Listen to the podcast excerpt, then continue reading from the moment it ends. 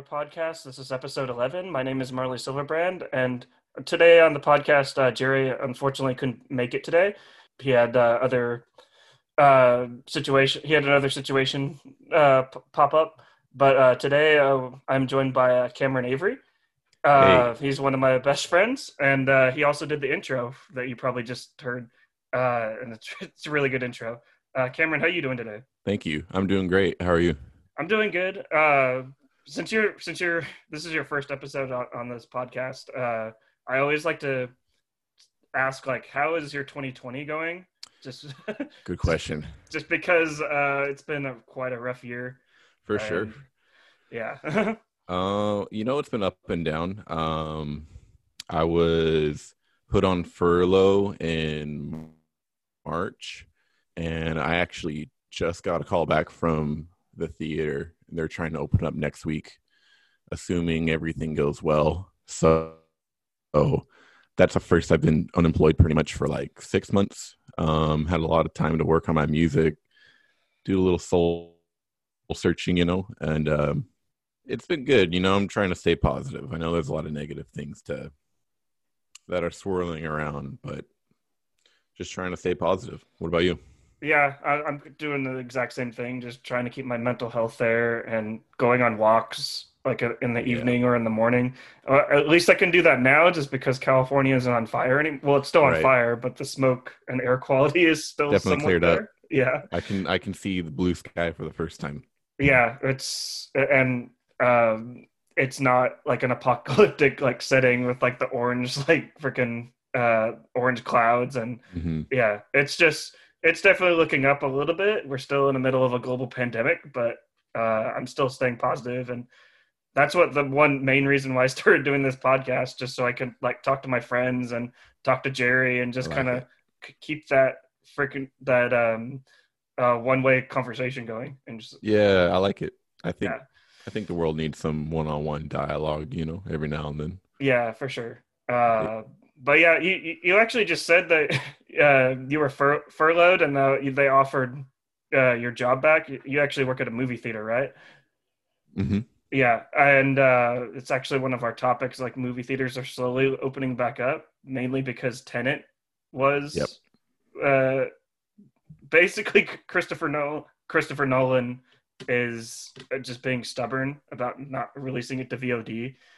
Uh, like, what do you think about that? Like, do you like? Obviously, Well- you want a job, but it's like, Yeah, it's definitely a big dilemma because, uh, excuse me, uh, the um, unemployment stopped giving out uh, the extra extra surplus of money a couple of weeks ago. So at this point, anyone who's still receiving it is probably receiving what their income would be, if not less. At Mhm. least that's where I'm at. So like you know, I can make more money by going back to work, but I'm also putting myself and roommates at risk. So it's something I have to consider. I don't think it's a terrible idea.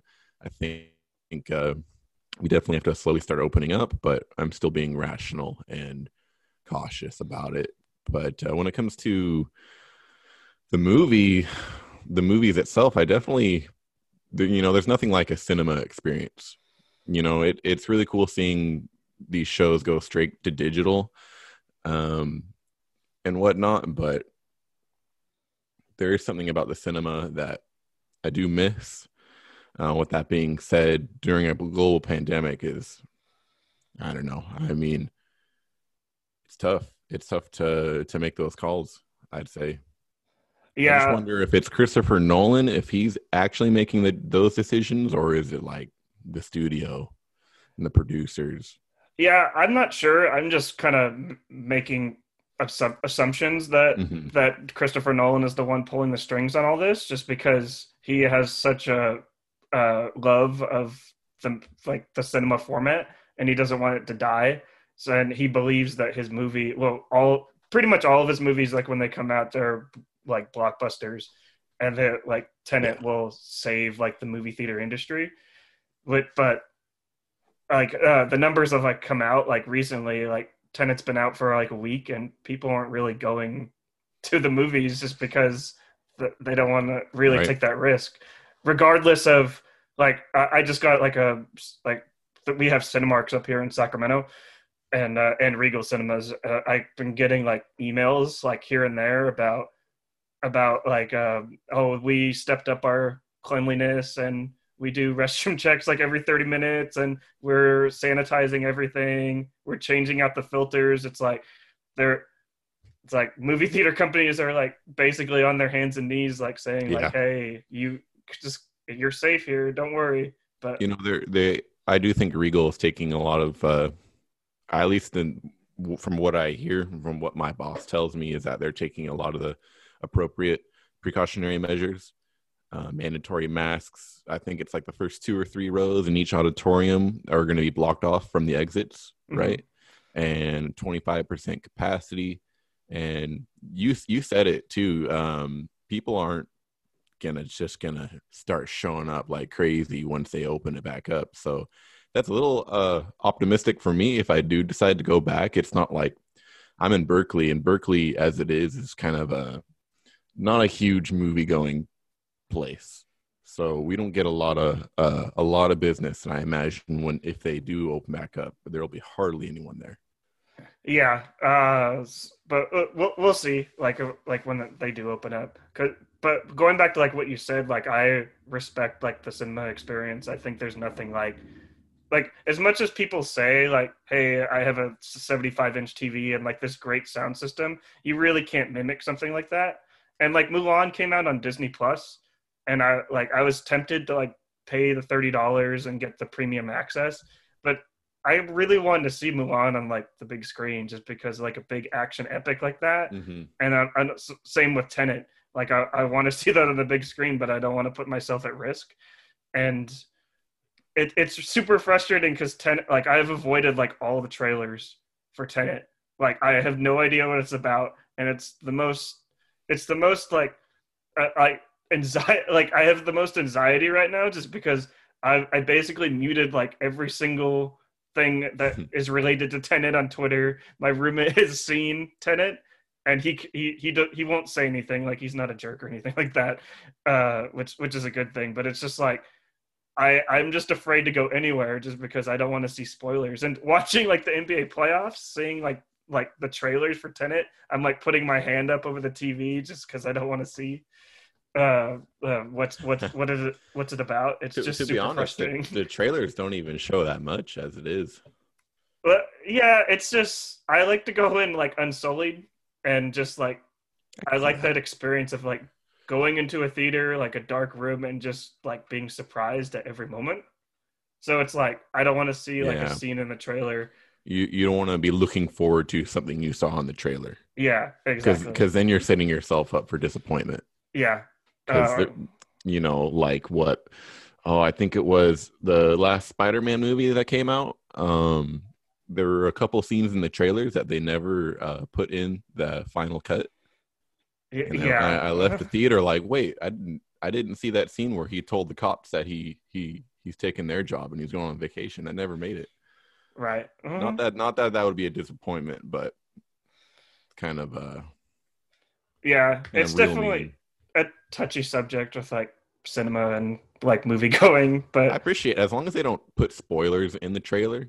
I'm I'm all for adding uh footage specifically for trailers. You know. Yeah. um like i like you brought up spider-man like I like if I see like a marvel movie like i feel like i can see like a trailer for that just because i know what i'm going in for like i know like Yeah. like marvel has like certain standards of like i like i'm not going to be disappointed like endgame i avoided some of the trailers like i watched one and then that's it Mhm. but other than other than that like i usually try and just avoid everything so I'm like so it's Fair it's enough. super nerve wracking but but yeah I did that um, with uh Star Wars, the Star Wars films. yeah I think I, Uh, think I did. I can't remember. Yeah it, it was uh, either that or I couldn't get enough of the trailers. like you watch like the first trailer that was that's released I think it was Last Jedi. I think when when Last Jedi was coming out, there was a lot of hype around it. Mhm. and like when I was working at the theater, I could I could hear the trailer start. Right, I could hear the Mhm. open like not the opening crawl, but the, like the Lucasfilm thing, and I would rush into the auditorium just to watch the trailer. Nice. if only the actual movie was as satisfying as the trailer. Um, yeah, uh, we could we could we could fight on that one because I I think Last Jedi is probably one of my favorite ones. to be honest, um, in hindsight, I think Last Jedi is the best sequel. Yes. um, when it came when it came out uh, like i loved it when i first saw it when i watched it for the second time and i when i kept going back into the auditorium the more and more i just started to gripe and gripe about it you know Mhm. but when rise of skywalker came out it allowed me to have a little bit more perspective on the storytelling i can appreciate rian johnson a little bit more and what he Mhm. did with luke um, i appreciate it i appreciate it more yeah, i don't I think it's great I think Rian Johnson, like, he's one of my favorite filmmakers to like work be working today. Like, I'm not sure if you've seen Knives Out, but Knives Out oh, is that was great it's was so great. good. Such a such a good. If since we're it. talking about the cinema experience, like such a good like theatrical experience. It's like it's the Mhm. perfect movie theater movie.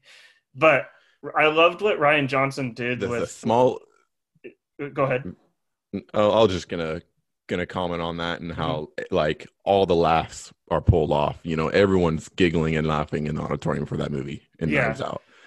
Uh, but what I love what Rian Johnson like did with Last Jedi is that he wasn't really afraid to like pull pull any punches, like like just introducing like new uh things to like the Star Wars universe that it, but but it also made sense. Like Mhm. it's and also the I, I I go back and watch like the first minute of uh, of Last Jedi. The the um I guess we can't. I guess we we don't. It's not really a It's spoiler. not a spoiler. Yeah, but it's At this the, point. It's, it's the battle scene where they drop like they drop the bombs on the star destroyer. Yeah, yeah. I love I what I love about that scene is that you you care about that that um that one character. She has no lines of dialogue. It's completely silent, and you I care about more.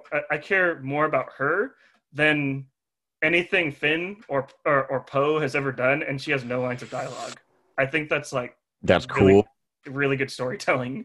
I, I can see that point of view, but I, I think that could also be turned into a negative thing, saying, hey, these main characters have little development and we care more about a character that has like five minutes of screen time hmm and her sister i and like we love her more than we love her sister i think i, I think rose was Yeah. Rose was a little poorly developed, but it's I don't see- know. I Did you just see uh, John Boyega call out Disney, call uh, punching No, the what'd he shot, say? saying he said that um, I'd have to uh, look it up, but it, was along the lines of uh, not taking care of his character, but they took care of Poe Dameron and other characters in the film. They knew what to do with other characters, and they didn't know what to do with him.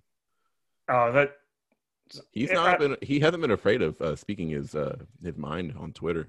yeah. Um, I I I uh, think John Boyega is like I I really appreciate like like what he does, and I'm glad that he's speaking up about uh, about female like characters in, in Disney movies because they kind of get like the axe a little bit. Just uh, because Disney is kind of known for like oh Disney princess oh the man is gonna come save him and then like and like you had like a character in Rose that was supposed to be strong and then you you turn her into just like she falls uh, just kind of like a weak defenseless like character I don't know yeah it's it's a little They- disappointing but They totally try to retcon her in the last one. yeah They're just Uh, like, yeah, you know, we understand. We're just gonna push her to the side. You know, Right. I, I, I really don't remember Rise of Skywalker that much because it's I it was just I don't know it was a little disappointing in my opinion. there was there was way too much they're trying to accomplish. I think. yeah, it's almost like J.J. Abrams was trying to fix everything that Rian Johnson did, even though I, I don't know That and, and like they were trying to make it like like end game status. You know, they were referencing all the other films. You know, and they were trying to give a big energy right. Except uh, you know and because of that i think it loses its autonomy i think that's the word or individuality you know hmm Yeah, it's, like not, it it's not really a unique film like it doesn't live on its own. Like I feel like a great film, like even like Endgame, like I could watch Endgame over and over and not really know. Like I can watch True. it without watching any of the other ten movies or nine You, movies. you'd appreciate it a lot more if you did. Yeah, I definitely. I do. I do think it's a little dependent.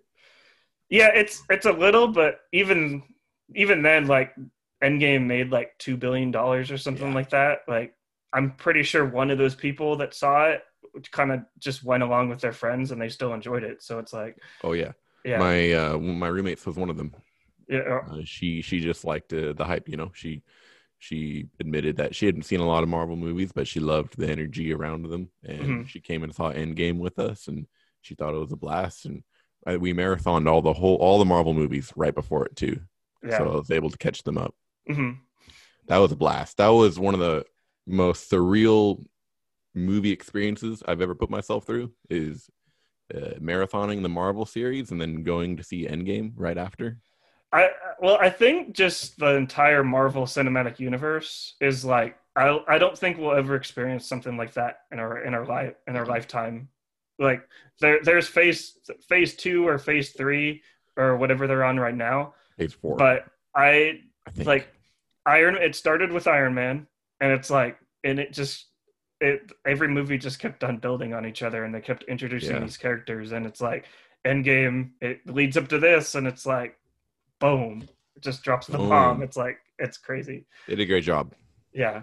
Uh, but yeah, uh, let's move on to a few of the topics we have. We we already talked about movie theaters and movies, but uh, let's get into like the NBA playoffs because we we've been texting each other back and forth Yeah. I'm wearing my uh, uh, I'm wearing my LeBron jersey right now. yeah, getting ready for the Nuggets Right. Nuggets Yeah. Lakers game. I'm, Uh, I'm kind of hyped up. Since since you're wearing a LeBron jersey, uh, I'm guessing you you think that the that the Lakers Well, are going to win this the series and move on to I'm the not finals. right? sure. Um, I kind of thought about that, and I thought about how a a potential Denver Miami series could be more entertaining from a layman's point of view. You know? Because I feel like Denver is a, a much more of a streaky team, you know, Mhm. and and I think I think Miami and Denver kind of parallel each other a little bit. You know, Yeah. I want to see LA Lakers because I'm a LeBron fan. I'm in California and Mhm. Kobe and everything that's been going on. I think it'd be a great thing for the Lakers to win this Mhm. year. Um, but yeah, um, Yeah, I can't not root for LeBron. Yeah, you can't really bet against LeBron in this situation because I think I've done that one one time before, and I kind of paid the price on that. but uh, LeBron, even at 36, it's like every single game that I've been watching, like uh, all I've been watching like all these games in the bubble, and it's just he just continues to amaze me. Just because it's like at 36, I'm like, dang, it looks like he just entered the league. like right.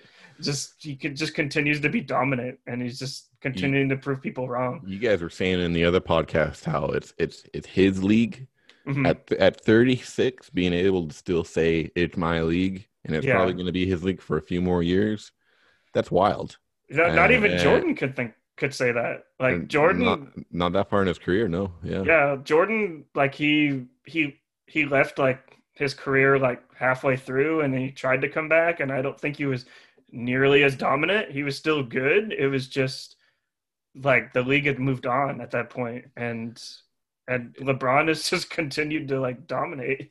and it, it's it's wild because any superstars that were in his era um or currently in it like Kevin Durant maybe probably will never be able to say uh this is going to be my league because there's Giannis to follow you know once LeBron retires it's hard to say someone like KD would take over over Giannis Or Luka No. at, at this point, yeah because yeah because they're younger and and they're developing more to a newer style per se you know right? and and injuries are happening Yeah. Uh, I actually kind of agree with you about I would appreciate a Mi- Miami and Denver just because the Denver finals, just because I think those teams are more, er, they're more complete teams. Yes, Like 100%. LA, LA is made up of superstars. You got Anthony Davis and LeBron James. And other than that, it's like their supporting cast is kind of lackluster. Like I'm not putting down It- Dwight. It's just It looks just like built- a lot of the supporting cast in previous LeBron teams. yeah. I think it's better than a lot of those uh uh because I think the supporting cast for LeBron it- like his best one was probably Miami. Oh yeah.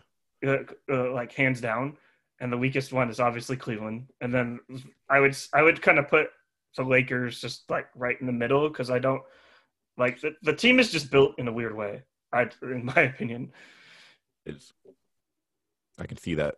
yeah, De- Uh, Denver and Miami would be kind of, you know, for someone like me who's a little bit more casual compared Mhm. to you. Um, there's not a lot of players on Denver I'm familiar with. You know, there's a lot of younger ones, and there's a lot of Mhm. ones that I names I'm just discovering, like in the last year or two, like Jamal Murray and hmm uh, big center. What's his name? Jokic, Nik- Nikola Jokic, Yeah, the Joker. he's a big deal, I guess, and I guess I'm kind of just now seeing that. Yeah, uh, And Miami too. yeah, you know, Miami Hero. is just Crowder, Olynyk, guys you wouldn't really, you know, imagine. Or in my opinion, I never Mhm. thought when you know when Jae Crowder got traded away from Cleveland to Utah a couple years Mhm. ago, I'm like, oh, that, you know, that dude's the journeyman. There goes his career, that kind of a thing. I, that stigma, you know, for a layman can kind of be applied to that. But mhm. look at him now. Yeah, right. Uh, like he was on Memphis to start the year, and like I knew he wanted to get traded and go to a contender. And That was uh, this he's season. Hmm? That was this year. yeah, that was this year. He uh, and and uh, Jae um, Jae Crowder is like shooting like forty percent from deep, and I'm like, it's uh, it's I, he's really helping out that team a lot, and I think uh like I'll I'll support Jerry here a little bit. Like I think the Celtics like are they're they're a good team, and I actually picked them to go to the finals, but just the way that the Heat played yesterday, like I was texting you back and forth, like uh, yesterday, just like the Celtics just they, they got re- uh, they got relaxed, like especially like when the Heat started playing that zone defense. Like the, it's like uh, it's like they didn't know what to do. It's like I don't know. It's I'm not trying to say I'm like a basketball es- expert, but it's like when a team throws a zone defense at you, it's like wouldn't you want to like uh uh like uh I know you shoot threes at that point, but even then you would try and uh, drive drive the paint and get fouled and try and break up Like- the zone. Drive in between the zones. You can't really pick and roll on zone defense, right? Yeah, you can't you So- can't pick so and You want to what? You want to like ISO, or you want to set up plays Mhm. and whatnot. or whip the ball around the perimeter and try and Yeah, break yeah. up the zone and pass the ball in the tice for Passing. the slam. You So it's like passing it. Yeah, but it just seemed like they didn't know what to do for like two quarters, and now they're down 2-0. Well, and- you know, the one thing I went away with from that game, and I'm no expert either, but two two things. When I see the Miami players going after loose balls, so much more, Mhm. and I see Boston players like, you know, I'm not watching the game 100 percent of the time. I don't know if this means a lot, but they're kind of hesitating on certain plays. Like Mhm. late in the game, Tatum, he it looked like he wanted to step back three, but he like tripped over his lead foot or something. He didn't know what Mhm. to do. He passed out of it. When Bam Adebayo got one of those rebounds, Jaylen Brown had to foul him with like 10 seconds left, right? And he kind of wasted a couple seconds and he wasn't really hugging him you- like you do when you when you foul a guy and you're down at Mhm. the end of the game, you know. So I'm like, all right, these guys don't really look like like they look decompressed. They just look out of spirit, not even out of energy. And and and even when they inbounded the pass with 10 seconds left, they let three seconds off the clock. Mhm.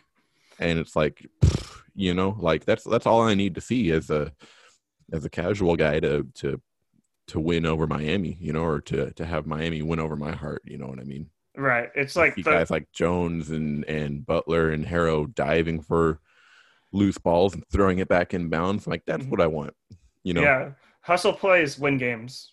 Like Mhm. and, and also the, the, they're just fun to watch too. Like when Jimmy Butler like got that steal like off the inbounds, I was like, uh, when I seen that, I was like, okay, the Heat won this game just because like that's like Jimmy Butler is like such an interesting player too, just because like he's traveled the league quite a bit. Like he was started off in Chicago and then the issues with Minnesota like it, the issues with him in practice and stuff like that. About him saying that he could run circles around like all these rookies, and then he goes to Philly, and Philly like he almost takes Philly like to the to the finals, but Kawhi breaks his heart with the freaking Oh yeah. bounce on the rim. Like it. And then he went to Minnesota, right? Hmm? Then he went to Minnesota after that. Yeah. Well, and uh, he went to it was Minnesota, then Philly, and then in the off season he signed with the Heat. So Mhm. I feel like it, you, you can really show that you can really see that that uh that the Miami Heat is like a perfect situation for Jimmy Butler. Yeah, Because- he chose to go there too. Yeah, because he's Clearly, he saw something. he's the well one the miami heat organization is just a really good organization they treat their players really well like they keep them in shape and they and and, and pat riley is probably one of the greater like he was a really good coach when he was coaching and like he's proving that he's a really good gm and i i i can see uh that jimmy butler like he's a star but like when i see him play on the heat it's like he's not really the go-to guy and I think that takes a lot of pressure off of him too, Yeah. just because like he can he can get like a like a de- get like a really good defensive play or hit a really big shot, but he also has Tyler Herro and Duncan Robinson to help him out uh, by hitting threes, and then Bam Adebayo with the crazy block too. Like it's like each play like the the reason why I'm like on the Heat side a little bit now is that every player on the Heat just they know their role, and and that's huge for a team. Like if you know your role, it's like it, it just makes basketball so much easier. it does. Yeah, but It sorry, really that was a long-winded answer. That's all But good. I see. I feel like the one player I question, or just because it's kind of like a homer thing, is. Mm-hmm. Jaylen Brown. Does he really fit with Boston? I don't see him like. I kind of I kind of heard some buzz about him kind of gaining some traction in the last couple years, but he's not really he's not really a star, is he? You know, and and when I see him play, I don't know. I don't I don't see him doing a He- lot. What, he he can be a little inconsistent. I think he's still he can still get there, but uh, I, don't- I, I don't know. Like I if I were to build around a team, I would obviously build around Tatum.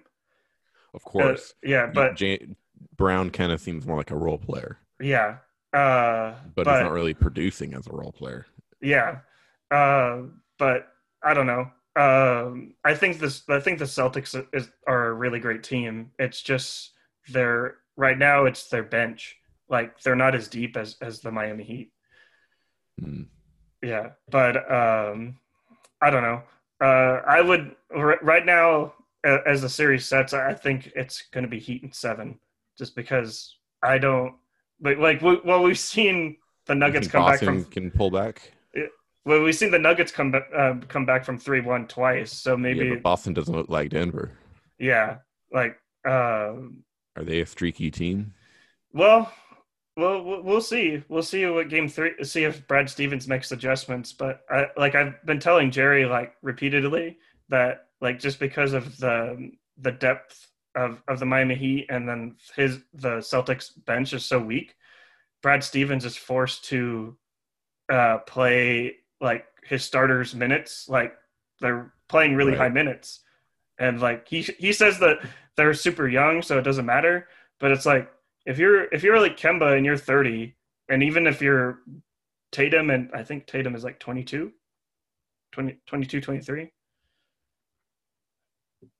um uh, like I don't know if you're logging like a lot of minutes that's going to wear pl- player out and like Yeah. Brad Stevens is asking a lot of his players to like I'm sure they're hurting without Gordon too. yeah, which he supposedly is supposed to come back for game three, uh, which that would that that would definitely help him out.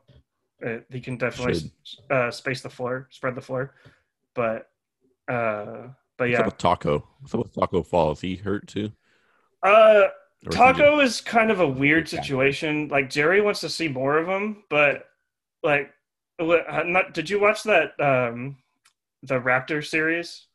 Uh, Or- no, I didn't. Uh, I because haven't been watching much basketball until now. Actually, Okay. Uh, there was a they they used Tacko one time uh, for a really dumb inbounds play where they kind of just used him as like, oh, you're really tall, so I want you to like use your body to like get in the way. But Tacko is a super weird player because he doesn't understand the game yet. So like they used him on the inbound play and he was like moving around, but actually like Kyle Lowry was like taking the ball out and it made it easier for Lowry to pass like around uh Tacko and hit OG and then OG hit that game winner. I think Okay. that was the end of game two. And Tacko, I don't know, just Tacko's just kind of a liability because he's like when you're that big, you need to learn the game like again, especially Right. at NBA speed. So, it can be kind of a project then. Yeah. Uh like I think he's still gonna be a good player. It's just he need he's just a that he's definitely a project. So Yeah. Need some Yeah. experience in him. but yeah. Uh but yeah, you so who who are you you obviously favoring the Heat, right? Well, I guess I, you know, but I I watched the first two games and and even though they were close, it all it, it all looks for Miami. You know, Yeah. um, I, no doubt I would love to see any outcome. I think at this point, Lakers and Celtics would be really fun to watch, hmm because, just simply because of the historical context it has. hmm Um, Lakers and Heat, you know, LeBron versus former team. Don't take any away. Don't take anything away from Miami being their own team too. You know, Pat Riley and Spoelstra are great.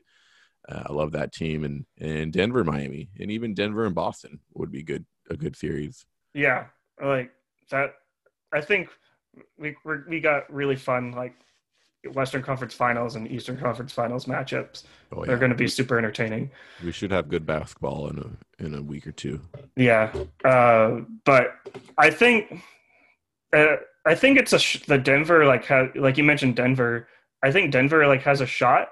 I think like like obviously like I'm not going to bet on LeBron just because LeBron is LeBron, but I think the the way Jokic passes the ball could pro- possibly give the Lakers uh, some uh, some issues there Mhm. and and just if uh, Nuggets, the Nuggets have been playing with their backs up against the wall like since the first round, so uh, I I feel like that lights a fire underneath them too. yeah, Yeah, I hear that. but uh, I don't know. They should be pretty fun. Um, but yeah, I guess we'll move on. Uh, I guess I guess we'll stick a little bit in the NBA, but uh, I, we'll go, we'll go into my team a little bit. Uh, the Sacramento Kings. They actually they just signed. They just hired their next GM, Monty McNair. Uh, Where's he from? he's from uh, he's an assistant general manager from Houston. There's not much news here. It's just they actually they're cleaning house and hopefully it will be good eventually because Sacramento. I live in Sacramento and I, I want Sacramento to have a good team. But I know you're a casual fan, Cameron. But like, like, what do you think of this news? I don't know. Is it is it a good move in your opinion? Well, Or- I think or- there's a lot. their- Who was their last GM? Well, it was Vlade Divac, and he How long was he GM for? He was about he was there for like five years, Five years. Yeah. And uh, and we have what's the best move he made? Uh, well, he drafted De'Aaron Fox, and and uh, that's pretty much it. you know, That's pretty much it. Yeah, it's just Hasn't really gone much anywhere else than that. And yeah, has he has he drafted more duds than he has? Uh, yeah. you know, It, it was more like he drafted Willie Cauley Stein, and I he's not on you the team anymore. that's the writings on the wall. You know, when you're when your player, um, when you're evaluating your players or uh, evaluating your players, you know, and you th- you consider who your GM's drafted. You know, you can't just, you know, De'Aaron Fox is good and all, but yeah, when he when he spent five years, you know, missing on most of the, most of his stuff, and I don't know. Yeah, It, it, it reminds me, it, we're what I'm comparing it to like my Raider fandom Mhm. and a, a general manager that got fired a year or two ago, and he would draft a he drafted a couple good players, you know, Derek Carr and Khalil Mack and and whatnot, and we kind of thought he was great, but he kept drafting injured players. He kept drafting players that wouldn't even make the field half the time. And mm-hmm. it's like, yeah, I liked him a lot, you know, because he drafted Mack and he drafted Carr and he made some good trades and he signed people to longer deals that were worth it, but he wasn't he wasn't fit to to be a manager of the team. Yeah. Um, so if um, that the same thing applies for that dude, then I'm all you know I'm all for for finding a new manager that can bring in better players consistently, not just hit once or twice every ten. You know. Yeah, I think his biggest miss, obviously, like in Sacramento especially, is that he drafted Marvin Bagley over Luka Doncic, and like Mar, Mar like bless freaking Marvin Bagley's heart and just like his career, just because even if Marvin Bagley turns out to be really good, like he missed a lot of games this year. Even if what's he, up with foreign players not getting good draft stock? I think it's it, it it's it's just because uh, the, I, I want to say that the EuroLeague just plays in a different way, and I think GMs are afraid to just because Luka because uh, Vlade wasn't the only one that passed on on Luka. Like the Phoenix right. Suns passed on him, the Atlanta Hawks traded him for Trae Young, and I'm like, yeah. So I remember that. Yeah, it's it's it, it's super weird just because like even in like a player like Jokic, he was picked twentieth, like in the late twenties, and like if he were to do, redo that draft today, like I believe he would go number one just because he's like a, the star of the Nuggets. Yep. But I think it's just because he, they play in a different league, and GMs are afraid about them making the leap to the NBA, just because hmm. in the in the EuroLeague they play more of a team basketball and and um, in the NBA, it's more it's more individual. I guess. I guess like that's has it not been transitioning to more? I mean, I see what you're saying. I do see a lot of ISO ball, mm-hmm. but I'm still. I guess I'm still uh, feeling that residue from the Golden State stuff, Golden State basketball that uh, conspired over the last decade. You know. Mm-hmm the team ball, the passing, and the consistent fast breaks and whatnot. Yeah. Are are are, are teams trying to mold more into that, or is it still like a combination? Of, you know, players are still going to be players, and they're still going to ISO. I think the stars are still going to ISO because they're going to want to uh, up their stats and, and stuff like that. Like right. you're still going to have like teams like the Golden State Warriors or even the San Antonio, like old school. I mean, I don't know. Look at Denver and Miami, and I don't know if they're following uh, a formula that Golden State laid out, but they look more like Golden State mm-hmm. than than LA and Houston does. And look at Houston. Look how look how hard it is to watch their playoff games. It's yeah because of it because of their the way they play, and it's not team ball like other teams are playing. You know. Yeah, like um I yeah, I don't know. Like going back to your question, like I don't understand like why GMs don't want to take that risk, especially with like Luka, just because Luka like he's been playing with men since he was like 13 years old. Exactly. So I, I like, heard that narrative that he was experienced. He was he was one of the most experienced guys in the draft. Yeah. Right? Mm-hmm. So isn't he already playing pro? Yeah, he was. I don't know how that works over there, but well, it, you got your chance to draft a, a, guy who's already played pro, you know, and he's got the experience and and he's won championships already too. So I don't I don't care where he's from. yeah, you know? exactly. if you haven't played an NBA or not, you know that dude looks like a leader on paper. Yeah, um, but I don't know. I think that's gonna be like on Vlade's like resume of just passing on Luka, and then like I think Marvin Bagley will still be a good player one of these days, and he'll I, I believe he'll still be an all star. But it's unfortunate that like Bagley, no matter what he does, it's going to be like, well, you're not Luka Doncic, mm. and it's it's really disappointing. Like that fan bases kind of put that on players, and I feel like it's a little unfair, just because Bagley is a different player than than Luka. It's just that he got drafted above. You think that narrative exists in Sacramento? Oh yeah, definitely, definitely. Because I you hear people all, saying that. I see it all the time on Twitter, and I oh. see it just everywhere, and it's it's just it, it's ridiculous. That's got to be rough. I mute a lot of those uh, people on on Twitter. So I, I'm I'm sure he is too. yeah, uh, Maybe. but I actually heard that he uh, canceled all social media. That's like, good. That's good. Which which is He's sad that he had to do that. But he becomes a goat in 2K. I'm telling you. Yeah, I did some. I did some serious? Sacramento King rebuilds uh, in the last 2K, and not in this current one, right? And I would like man, and I would never play a game. I would just simulate the seasons as I'm Mhm. managing the team. Bagley, oh, I'm pretty sure Bagley always becomes like a superstar, first team caliber guy in the simulations. Okay, that I don't. I don't know why. I, you know, it's just a video game, but if it makes you feel better, yeah, it makes me feel a little better. I think he won MVP like one year. I couldn't I couldn't re-sign him later in his career because contracts in 2K are are crazy, and I'm used to football. yeah, but um, I don't understand understand luxury tax and what happens if you go over the cap and and player contracts are a lot different in the NBA. Yeah, it's. Uh, it, I was actually just talking about this. Like, I was on the halftime huddle podcast, like on episode three, uh, not released yet, but, but, uh, Ooh. uh, like I, they were talking about like salary cap, like there.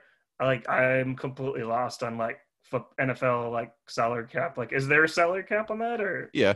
Uh, I feel like it's more simple. You know, I don't know too much more about it too, but I mean, yeah, I feel like the, I don't know. I'm sure there are ways to make look to make the NFL cap look more complicated than the NBA Mhm. and vice versa. But as a football fan and someone who's been following football, I feel like football is more is easier to understand. You know, I Mhm. don't I don't hear stuff like luxury tax. I think I think stuff is a little bit more straightforward. You know, uh, Yeah. you get a player's bonus, you get the player's base salary per year. You know, and what non how each affects your cap. You know, there's guaranteed money and all that, and Mhm. I'm no expert either, but Yeah. I just Uh, feel like when I hear the talking heads on TV talking about contracts, there's a little bit more stipulations in the NBA. yeah, it's there's definitely a lot more asterisks there. So, Yeah. But I think Not to that- mention how much they get paid in like the the max contract too. I don't you don't see max contracts in the NFL.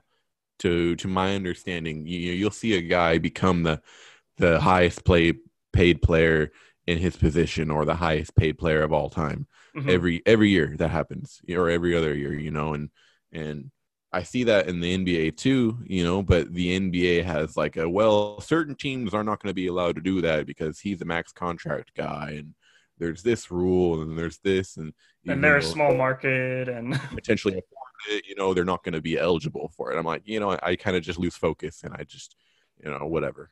Yeah. You know it, it nba seems more like yeah a market uh not deprived of like a market they're they're aiming at the markets more than anything. Yeah they're For sure. considering that rather than hey how much can you pay me? I don't care where you are you know?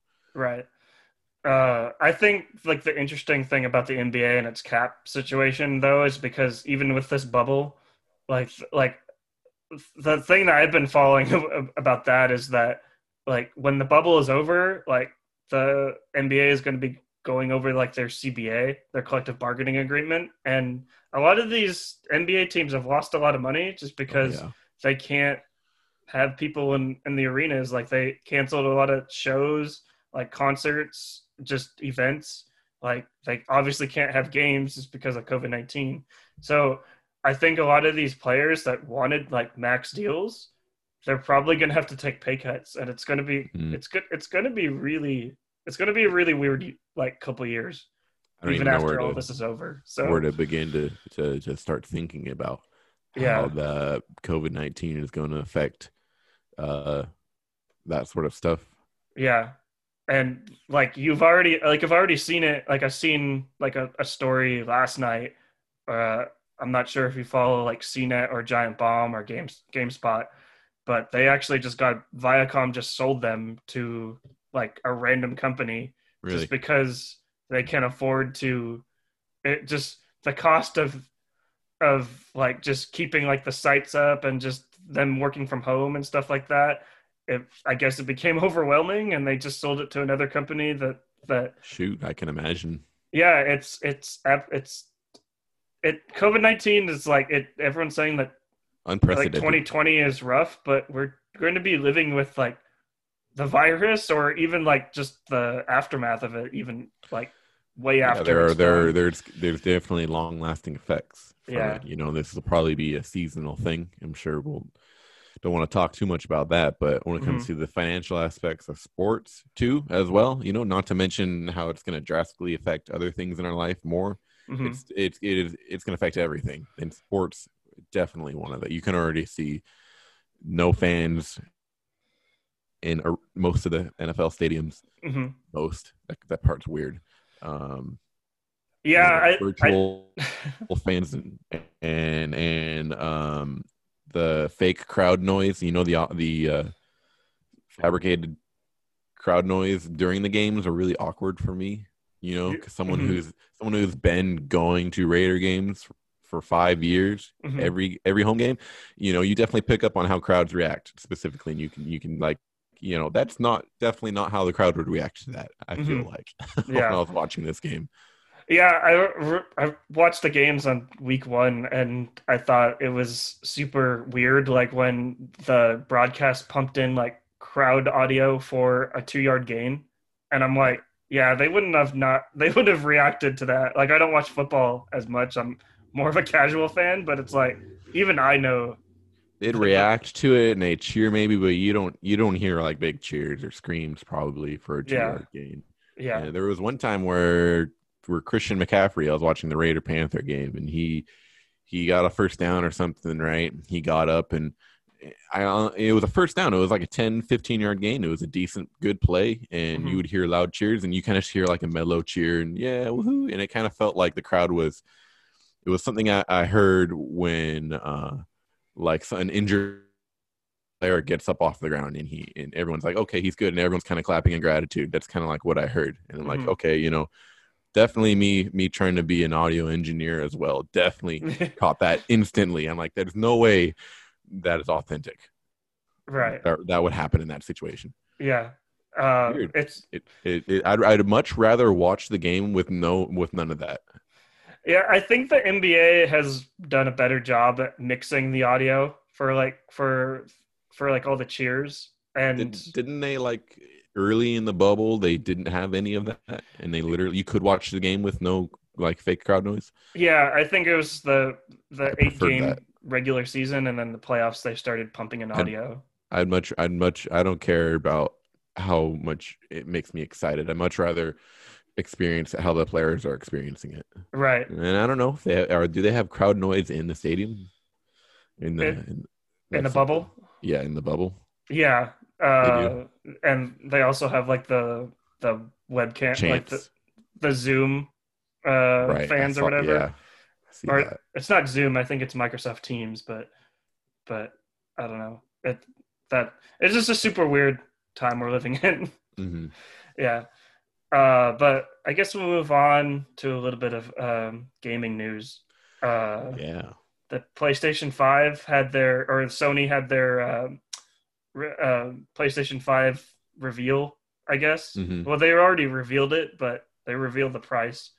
So I, we'll, I guess we'll start off with the price, and then we'll talk about the games that they had in the video.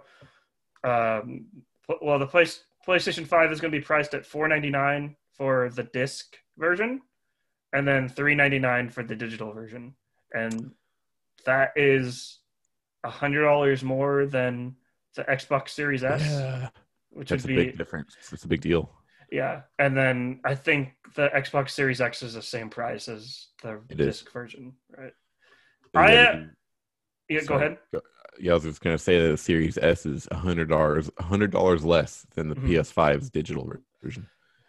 I think that's a big deal, especially like I know a lot of people like I've been asking around like what they think about that just because but a lot of people that I know they're kind of Sony fanboys and they'll go they'll buy the PlayStation 5 no matter what. hmm But like I think people need to start thinking more of the economical sense of the Series S just because like we'll go back into COVID nineteen and just like the way the economy is, like if you're if you're a parent and you're buying like little Jimmy a new video game console for Christmas, I don't think you're going to buy him a four hundred dollar PlayStation Five. I think you're like like you're still probably going to get about the same amount of games with this with the Series S, and it's hundred dollars less, and also Xbox has that payment plan. Eh, They all, from what I understand too, is they can also have they have backward compatibility with their accessories, hmm so I don't have to buy a new controller. Yeah, That's Uh, dope. That's, dope. That's really dope. Like because being a Switch owner, and I know you're a Switch owner too, it's super frustrating because Nintendo gets starts has like a new console like every like every five years and it's Yeah. something new. And I like I have Wiimotes sitting around that I just can't really use because There are um not adapters, so you can like plug. I have a, a GameCube controller Mhm. here in my home. Uh, I know I can't use it right now because I don't have the adapter, but if I wanted to, I could just go on Amazon, pay for that adapter, and, and get it working. I don't think I could do that with with like PlayStation 2 to PS3, Mhm. Xbox to Xbox 360. You know that really wasn't a thing, and and at least Nintendo could give you the option. I remember you could do that with the Wii. You know, Yeah. you could plug in your GameCube controller to the Wii. hmm because most people play Smash Brothers with the GameCube controller. Yeah, so. because that's the way to do it. Yeah. but yeah, uh, I don't know. Like You're a bum if you use the Wiimote. Exactly. I'm just saying. If you get good on the Wiimote, I mean, I'm not good at Smash, but if you get good on the Wiimote on your Smash, okay, then you're a god. yeah. Right. And, Uh, you know, I'll get on my knees and ask you to teach me your ways. Right. uh, or you just get good at every single worthy. controller. every single controller format. I think Xbox has the best controllers.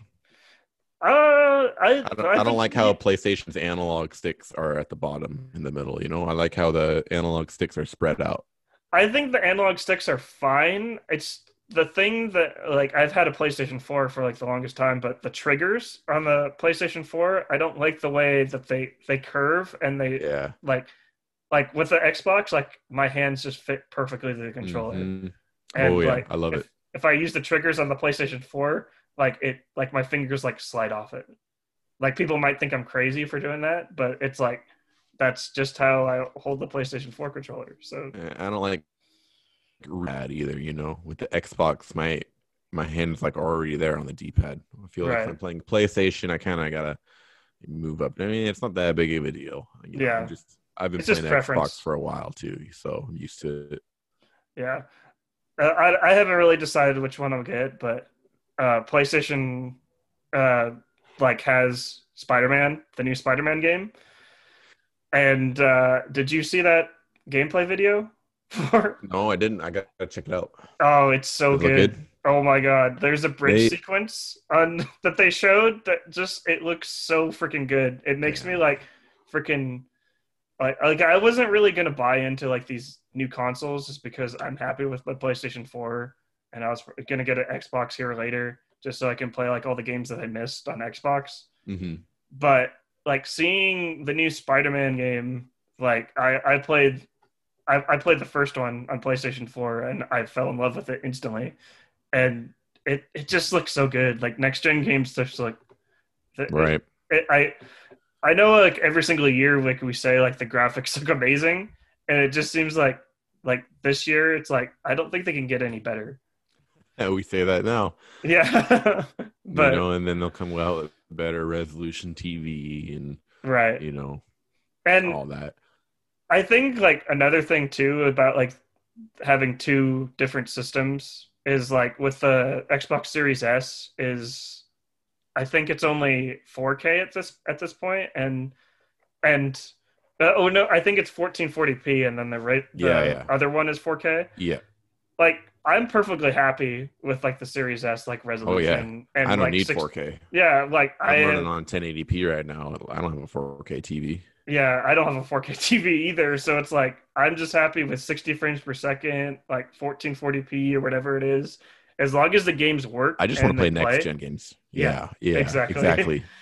if if the Series S can run Flight Simulator good, Oh yes. which is oh my what I was, God. like speculating about yeah. you know because that that's been a thing for me too i you know i've been before the price prices got dropped i'm like oh what if xbox comes out to be like $600 you know i'm Mhm. not gonna i'm not gonna buy that day one you Mhm. know and and playstation was rumored to be a little bit less you know so i was kind of considering then xbox dropped their prices and i'm like 100% i'm getting the series s because it's just such a great deal i could play you know if if it runs flight simulator supposedly flight simulator is going to run on current gen you know uh, so i'm sure it'll, it should be fine on the series s but Mhm.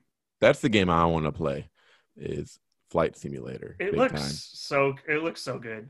Like It's I want to build a PC too to like just get the full experience because Mm-hmm. I want like a flight stick and stuff like that and just I want to just build it all out. But flight simulator expensive. looks it, yeah, it's really expensive, but i'd much but- rather just do it on my controller on the Yeah. console right. It's being, just on, being on console though would be unprecedented in my mind. I remember Yeah. my brother and I, w- we had a PC when we were kids, and we played the old Flight Simulator, Mhm. and like our our minds were just blown. But we had to, get, you know, there was a lot to to get it thing for to put into getting Mhm. that started. So now that once they announced it on Game Pass too, so I didn't even have to pay for it. Oh, there's Right. no chance. There's no chance I'm getting PlayStation. right like game Um, like you just mentioned game pass like game pass is like I it's it it has to be the best deal in gaming like like It there's is. it's not not it's not even close like, and, and and it seems like they always have deals to ring out to you. Like I'm still on my two dollar membership from a year ago. what? Right? It it was two dollars because they they the time i think you paid for ultimate hmm which came with game pass. Yeah. You only had to pay two dollars and and you would have it for the remainder of your gold your xbox live membership. I'm like all right. So i'll renew my membership for one year and then i'll pay two dollars for this deal. Hmm so i get ultimate and game pass for a whole year and it expires next month and That's like some of my favorite games I, I I play every day are on Game Pass. I, I wouldn't have discovered them or probably even consider playing them if it wasn't mm-hmm. for Game Pass. So I love that. like that's another thing too is like with the success of game pass is like i feel like this next generation it's like subscriptions are definitely a thing like now especially with like netflix and like hulu and like on the video side it kind of just makes it seem like you're paying for cable again but like uh, for video games i feel like that's just it just increases your so much value more worth it. Mhm. yeah and uh like i will totally pay like whatever it is like right now i think it's like 20 bucks a month and I I, think it, there are, are a couple options. I'm not sure, but Mhm. I don't even know if it's even 20. I think it's like 15. yeah that's So 100, you know, and you times 12, you know, that's that, you know, mhm. how many games are you going to be able to play and how much would it be if you spent full price on it it Mhm. seems like it's worth it as long as you play the games as long as Yeah. you can actually find yourself playing them which Mhm. i play uh actually before this call um i was playing sea of thieves for like two hours oh nice i've been wanting to play that like all gener all, like I all love- generation i love it. I, it it's so addicting i'm such an ass in that game to other pirates that's awesome I Yeah. just I, I love how organic it is, you know, because there's proximity chat too. So it's Mhm. like a it's like a public place, you know, and Mhm. um I sneak I like sneaking, doing sneaky stuff and Mhm. stowing away on people's boats and stealing their stuff. And I've I've triggered some people big time, made them really upset. And I, and I made some cool friends along the way too. I've ran into a couple streamers Mhm. and we I, I mess with them. Mhm. Like, hey, want to team up? I'm like, all right, cool. I, yeah love- I can't get how much that game has been to me. I love like community games just because like I, I remember when I first got on Minecraft and I, I discovered that community and just like Minecraft is like I, it's it's definitely the game of the decade and just and it's definitely set that gold standard for like open yeah. world kind of creation type games and like Fortnite you see like uh Minecraft elements in Fortnite I'm not sure about Yeah. like Sea of Thieves like do you see see that like Um, not Minecraft elements. Mhm. Um, not really. Um, Mhm. see, I feel like a world of its own. It probably has drawn some inspirations from other games, like like rare games, or. But I can't really think of anything. I really think Sea of Thieves is is a, a new format to go off of, which Mhm. they uh, there is another. They just released a uh, battle royale game, like a, a pirate battle royale game on Steam, and it looks like a carbon copy of Sea of Thieves. Mhm. So so maybe maybe Sea of Thieves is, is a, a new format. Yeah, like uh, I don't know. Community. It's a little been- underrated. yeah, It was I've- also really sh- like like shallow when it first came out. Mhm. There was not a lot of depth to the game, and they do constant. That's another thing. They do constant monthly updates, Mhm. which is what I love about this generation of games. Is how sure you know the game might come out shallow um, and not a lot of depth to it, but yeah, as long as they're good developers and they listen to their community and their players, I'm sure they'll come out with monthly updates to improve the quality of the game, which Right. Rare has definitely done with Sea Mhm. of Thieves. nice. I'll I'll have to check that game out. Like uh, You when know, I it's get an crossplay. If you yeah. have PC, um, you can uh, load up on PC and play with me on Xbox. nice. I'll uh, well, I'll see if my laptop will actually run it. But Maybe, probably not. Probably not. but uh but yeah, I think that's like another thing. I, I like that you brought that up is like crossplay. Like that's been like such a big thing like this generation is that Oh yeah, I love that I, uh, like I'll go back to Minecraft. Like Minecraft is the perfect example because it's a Microsoft owned game now and like I can buy Minecraft on the Switch. yep, I can log in to my Xbox account that's so cool. and play with freaking uh and, and play with freaking Xbox users and Switch users. I'm like, that's just insane because I like I remember back in the day like like these console Dreaming console about that. these console makers like like I guess they I guess the fans kind of made it seem like they hated each other. Like they made it like the console wars and stuff like that. And they, There was like, definitely marketing competition though. yeah, like especially You know? with Nintendo and Sony, like or especially Sega too. It's like uh, Yep. Nintendo does what uh, or Sega does what Nintendo, and then the Crash Bandicoot with the megaphone on Nintendo Mm, uh, like headquarters. Uh, but I, it's it's just nice to see like these companies like getting along and realizing that they all have something that they can contribute, and it just makes me hopeful for like for like the uh, for like the world, just because like if we all come we're together, coming together. right? Maybe maybe we can learn a thing or two from these gaming uh, developers. companies, exactly. you know, We can learn come something from the together. nerds. you re- well, you can learn a lot from the nerds. I'll Yeah. tell you that. Exactly. They don't call them nerds for no reason. yeah. Uh, but um, I don't know. Uh, this has been a really cool podcast, Cameron. I like that we we're able to just kind of we're able We're to just vibing. We we're just vibing. We're That's what- talking. That's what it's called. It's called riffing. Yeah, we You haven't. You find a you find a stream and you just you just go with it. You know, we didn't predetermine any of that. You know, mhm, it's, it's exact. It's exactly what I look for when I play music with other people. Nice. No, I don't want to come in and say, "Hey, let's learn this song and then get together." No, I just want to get together and, and then make a song or just Mhm. riff. You know, and that's what it is. Right. Uh, but um, thank you for joining me on the water cooler episode 11. I guess we'll end with like weekly rec- recommendations. Uh, Sure. Yeah. Like, do you have anything to recommend to the listeners?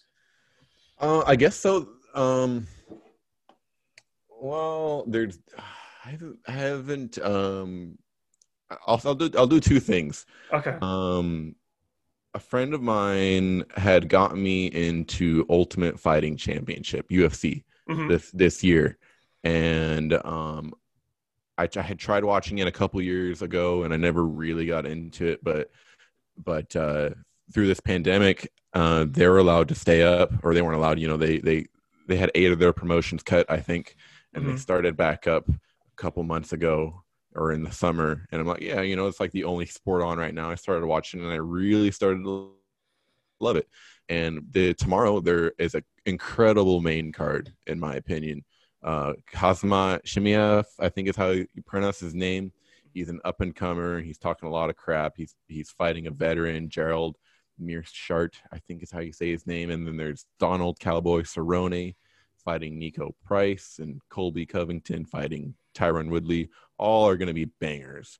If you want to see guys just, you know, throw hands at each other, and it's not like a chicken fight. I, you know, there's skill and there's art to it. So mm. I would recommend that tomorrow. And then um, another one is uh, music related. Um, I think my one of my favorite artists right now is uh, Tash Sultana. Mm-hmm.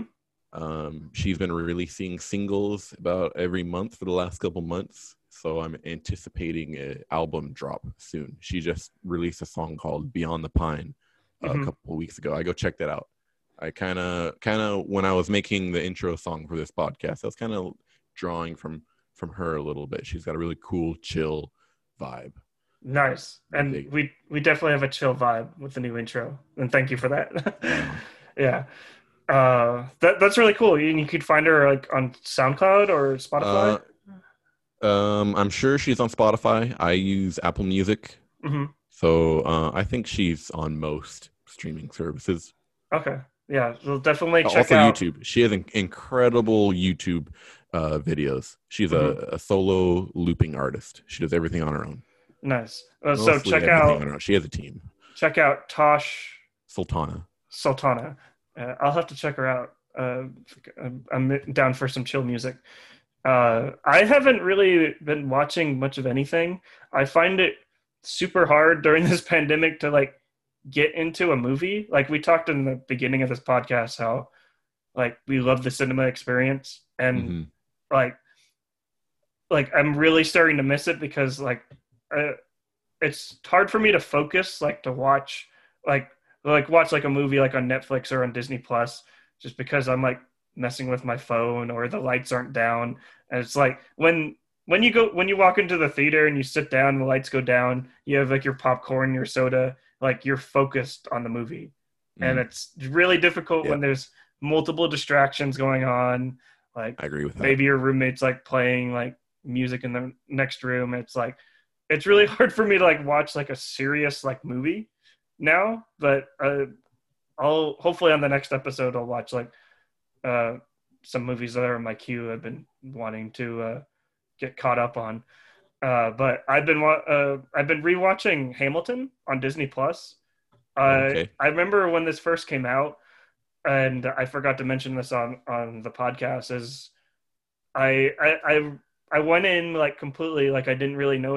I knew what Hamilton was, and I knew who Lin uh, Manuel Miranda was, but I was like, oh, I'll check out what the hype is all about. And I freaking love Hamilton. Like it, the the songs are so unique. I love that he Lin Lin Manuel Miranda, like he he didn't like it's obviously a Broadway play, but he the songs are hip hop influenced and R&B influenced. And a lot of these and a lot of the founding fathers that he like casted like in these roles like they're they're black hispanic like they're different mm-hmm. races. They're, like they weren't white like they originally were. And i just find it super like progressive and just just it's just super nice to like watch right now and like the songs are real or the songs are really amazing i've been listening to the soundtrack nonstop uh, but yeah, I I get it, this isn't really a recommendation because mostly everyone's seen it already. But I have it. I'll tell you that. Oh, I highly recommend there's, it. There's a rec- There's a number one on my list. Number one recommendation. I'll put. Yeah, it's watch Hamilton. My roommates watched it the other day, and uh, I kind of kind of walked past it a couple times. I'm like, all right, you know. Mm-hmm. Now Marley's it's, telling me, I'll definitely, I'll definitely check it out. Yeah, it's just, it's it, it's I I like that it's on Disney Plus because Disney Plus is like six dollars a month, and you are able to watch like a Broadway like play for only six dollars. And I believe like when Hamilton was uh actually like on Broadway, like tickets were going for like eight hundred dollars. So and wow. you got like the way they shot it, you were Damn. They were like you were like sitting like in the front row. It's like the like the shots are like planned out for you. It's super easy to watch and stuff like that, and it's just entertaining.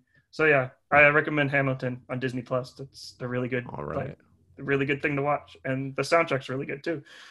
But yeah, Well, thank you um, very much for uh, having me on this podcast. oh like no what- problem. I, I like what you guys are doing. I don't think I don't know if you noticed, but I, I I'm a subscriber now. Yeah, uh, I I noticed that. Thank you for sub- subscribing, and also Jose.